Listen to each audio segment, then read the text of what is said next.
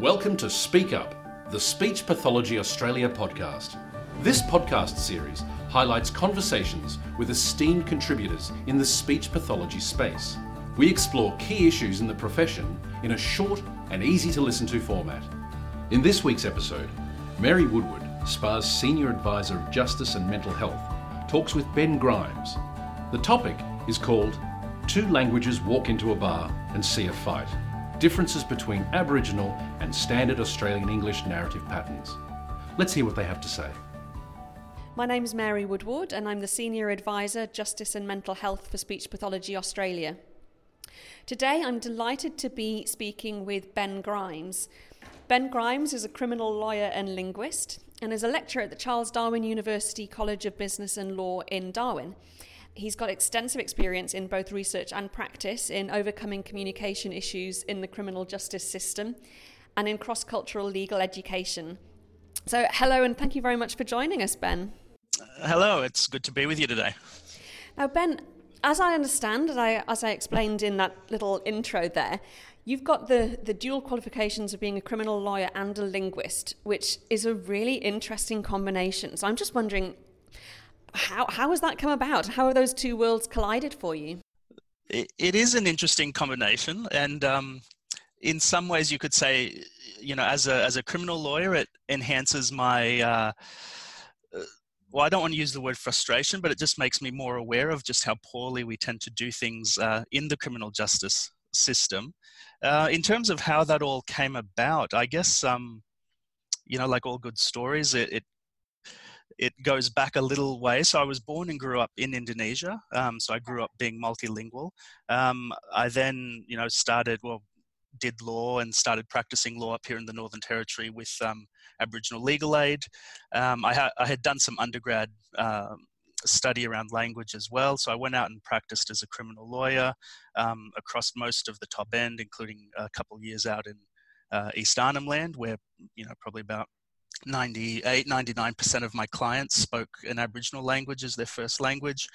Um, and so you know that just that background i think of having grown up multilingual and having you know a, a, bit of language awareness meant that my practice as a criminal lawyer i became really really quickly aware of um, how many uh, issues within the system were actually exacerbated by language problems um, or you know good initiatives or good ideas by different people within the system just weren't effective because of the breakdown in communication.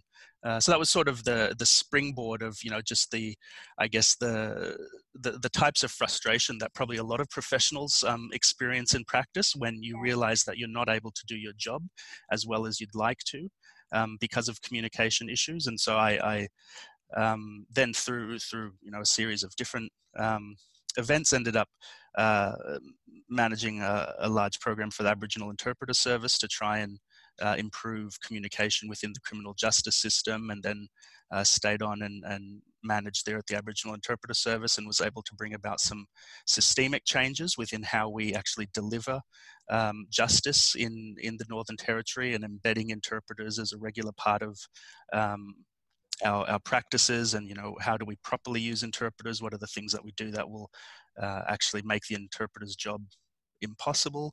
Um, and then all of that led me to decide that i probably should you know go on and um, pursue that interest and so i went on and did a, a master's of applied linguistics and have uh, i guess just continued down that process of, of researching and, and, and training and trying to develop better practical tools that will equip our judges and our lawyers our police officers to um, you know avoid making some of the mistakes that i made when i was practicing criminal law and also change the system as a whole. Sorry ben can you give us some examples of some of those practice and system changes that you've that you've yeah, we've had some um, some big things and we've had some small things that all all add up. So, say one of the bigger changes that we we brought in. Um, probably back in about 2014 somewhere around there um, we actually moved to a what we call a, a, court interpreter system or a court interpreter roster.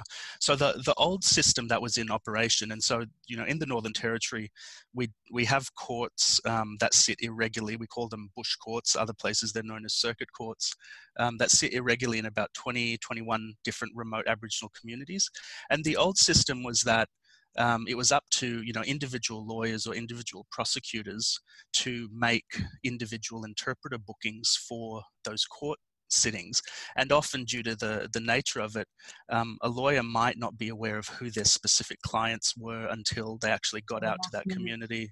Yeah. Uh, that's right, the last minute, and and so when I was looking at that um, from a, a, systems point of view, my my impression, I mean, and I had experienced this in in um, practice as a lawyer doing a number of those court circuits. Now, I had developed the practice where I would just um, make a standing booking for every single day um, that I was in court for interpreters um, in the main languages of whatever community I was in. And so looking at the numbers, you know, across the Northern Territory and realizing that actually, you know, in, in these communities where again 90 95% or higher of defendants witnesses and victims speak um, an aboriginal language as their primary language uh, we should just have interpreters available all the time at court. There, there was no point in waiting till you got court and then acting surprised as though we didn't know we needed an interpreter. Yeah. So we actually moved to a system, yeah, where interpreters are available um, every single day in these bush court um, sittings. In some places, uh, we would have interpreters in five languages available. Other places, interpreters in three languages. But it it massively changed the um, approach when when you know whether you're a prosecutor corrections officer defense lawyer when you knew that the interpreter was there and waiting. The interpreter had already been through the court list um, had identified potential conflicts of interest. That often there was an interpreting team. They'd allocated the most appropriate interpreter to each defendant or, or witness. Um, and so the interpreters became really embedded in the system rather than being an add-on. Um, and, and one of the really nice changes we've seen uh, now is that the, the courts have moved to actually recognize interpreters as officers of the court. So they're, they're not an add on, but they're actually just as essential to the administration of justice as lawyers and, and court staff. And that must, that must be making a huge difference to, to the outcomes for, for people of all, you know, in all capacities of the justice system. Uh, uh, it, it is. Um, it's you know it's not a single um, solution to everything, but in terms of where we were, um, you know, six seven years ago compared to where we are now, it's been a huge change to actually say interpreters are an essential component to what we do, mm. Um, rather than an add-on. Um, so that's been that's been really good. Other you know other types of examples of uh, you know I guess tools or things that we've developed. Um, one is actually a, a, a test or an assessment process for how to determine if if you should be working with an interpreter. So for lawyers whose clients speak some English but they're not exactly sure where that cutoff point is. Um, we got a lot of feedback from lawyers, and again, you know, having my own experience as a practitioner, we knew that if you have something like a 20 minute or a 30 minute assessment process, um, lawyers just won't use it. You know, we're too busy, um, too much time pressure. You know, none, none of this is good, but it's the reality of being on the ground. And so we had to come up with an assessment process that a lawyer could use in, in you know, three or four minutes to actually make an informed decision about whether or not to um, work with an interpreter. So, so you know, we got together um, various people who are experts in the field and came up and, and together with, with lawyers came up with an assessment mechanism um, to actually work that out. That's now been incorporated um, into the Law Society protocols, the Supreme Court interpreter protocols. It's been referred to in, in Northern Territory Supreme Court judicial decisions. Um, and it's it's been incorporated nationally into the the standards for um, working with interpreters in courts and tribunals. So that was a, a really simple tool that a lot of lawyers found very useful. Is, is that assessment something that I mean obviously I you know I realise it was designed specifically for lawyers, but I'm wondering if other disciplines might might also benefit from accessing it. Um, it, it would be. We, we did in the initial stages, we developed one for um, health practitioners. Mm, yeah. Um, we, we didn't find as much receptiveness here in the Northern Territory um, in the health space as we, we did within the legal profession. Now, you know, part of that could just be that I'm a lawyer and it's easy for me to talk to lawyers. um, so, you know, so the, the legal one really has you know taken off and become embedded. The the health one not as much, but the the underlying principles and process are, are identical. There, there's no mm. real significant difference in terms of how you would actually do that assessment. Interesting. Now, Ben, we're, we're very grateful that you've agreed to, to facilitate a webinar for Speech Pathology Australia at the end of July. Just wondering if you might like to, to whet our audiences in terms of uh, giving a bit of a, an explanation of what sort of thing you're likely to be discussing in that webinar. Yeah, well, I guess you know, and, and coming out of my my own personal background is is one of the things I often try to do is go, how can we take the good work that linguists do and the linguistic knowledge that's often not accessible to non-linguists and how can we create tools or how can we package that linguistic knowledge in ways that um, people in other professions can actually use to improve their practice? And so the area that i'm going to specifically focus on is understanding differences in in um, the linguistic term would be narrative discourse, but that's basically how people tell stories. Yeah. And and we we know that there are differences. Well, across the world, every every language has its own rules and its own conventions, its own patterns for how you tell stories. What's the logical way to tell a story? What order do you put things in? How do you express your opinion within a story? How do you um, put things in terms of the chronology or what happens if you uh, need to add in extra information that you'd forgotten from a previous part of the story? How do you include people's speech in a story? Um, how do you identify you know who the main characters are and who the background characters are? Um, how do you how do you make it clear you know what the point of your story is? These are all kind of um, features that that every language has different ways of embedding all of this knowledge into um, how you tell stories. And, and obviously, you know, speaking from, from my background as a criminal lawyer, I would have to get clients to tell me their story um, every single case. Yeah. You know, what, what happened. That's right. It's such a crucial part of, of actually doing your, your job.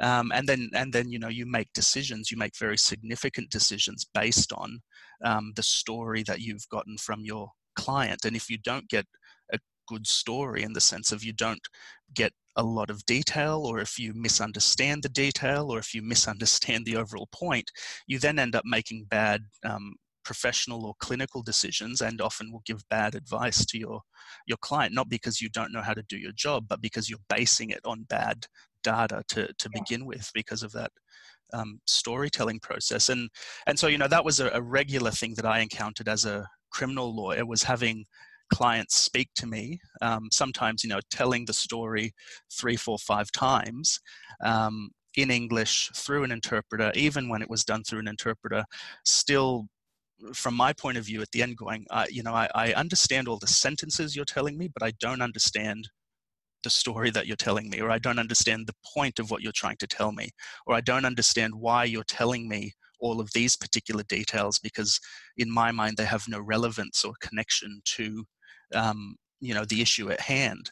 And so having you know regularly um, experienced that that process of just not understanding stories not in the sense of not knowing the words that somebody's saying but actually not understanding the story as a whole and all the connections and the uh, within that story um, a few years back i decided to do some um, some research on that um, to actually see if we could pinpoint with a greater degree of, of precision what some of these differences were between um, standard Australian English ways of telling stories and um, Aboriginal ways of, of telling stories. And so obviously, um, you know, we, we tapped into the existing literature research that had been done, which was fairly minimal, but it was good, you know, good to be able to triangulate what um, what we found in the research with what others had done. And we took a fairly simple approach in, in our research and so we had uh, two videos. One was a pub fight, and one was a fight on a bus. Very kind of common Northern Territory scenarios. Um, uh, in terms of you know the criminal justice system, yeah. and and so we played them to um, people individually, but half of the participants were were speakers of um, standard Australian English, and the other half of the participants were Aboriginal speakers of um, of uh, an Aboriginal language as their primary language, and basically just had them watch each of the videos and you know tell me the story of what you what you saw and then asked a few clarifying questions similar to what you would get in court and then you know transcribed all of the responses and did a, a linguistic analysis. Um, and and you know we found some really interesting things. Um, all of it's kind of correlated with other aspects that that um, researchers had picked up in other kind of contexts but um, to find it all sort of being present. We found 10, 10, key features, 10 key differences in terms of how those two groups told stories. Um, and so it was really great in a sense to have it so clearly demonstrated in such a controlled uh, manner where we literally shown the same videos and then could see that people were telling the stories in very different ways. Um, yeah. So I guess yeah, what I'm what I'm hoping to do is really take out the um, the clinically relevant parts of that research and say, look, here's what we know so far about Aboriginal ways of telling stories. Um, how do we distinguish um, if you know if we're trying to assess somebody or draw conclusions on on you know somebody who, who we're interviewing? How do we distinguish essentially the you know the linguistically determined features of that story versus the individual idiosyncrasies so it might be that a person suffering from a cognitive impairment how do you work out you know which parts of the story that don't make sense to you which mm-hmm. parts mm-hmm. might be because of the cognitive impairment versus which parts are because of um, the linguistic patterns that they're mm-hmm. or rules that they're operating under so yeah i'll try and you know unpack that and give some some you know practical tips to distinguish between the linguistically determined things that won't make sense um, as well as then you know um, some suggestions for how to perhaps do your interviews in ways that um, minimize the potential for miscommunication. And it, sounds like that's going to be something that's very relevant obviously for people who are working in the justice system or who are providing information to um, to justice professionals around someone's communication, but also to other speech pathologists working in other clinical fields who are going to be um, um, gathering information about someone's ability to, to tell their story or to give information in, in narrative form, which is obviously you know, a key part of, of a lot of speech pathologists' um, assessment protocols. So thank you very much, Ben. It's been lovely talking with you today. And as I say, we, we all can't wait for your webinar um, at the end of July. Yeah, excellent. No, I'm looking forward to it as well. Thank you. All right, bye bye. We hope you enjoyed this week's conversation. Remember to subscribe to the podcast and share it with your colleagues. Thank you for listening, and bye for now.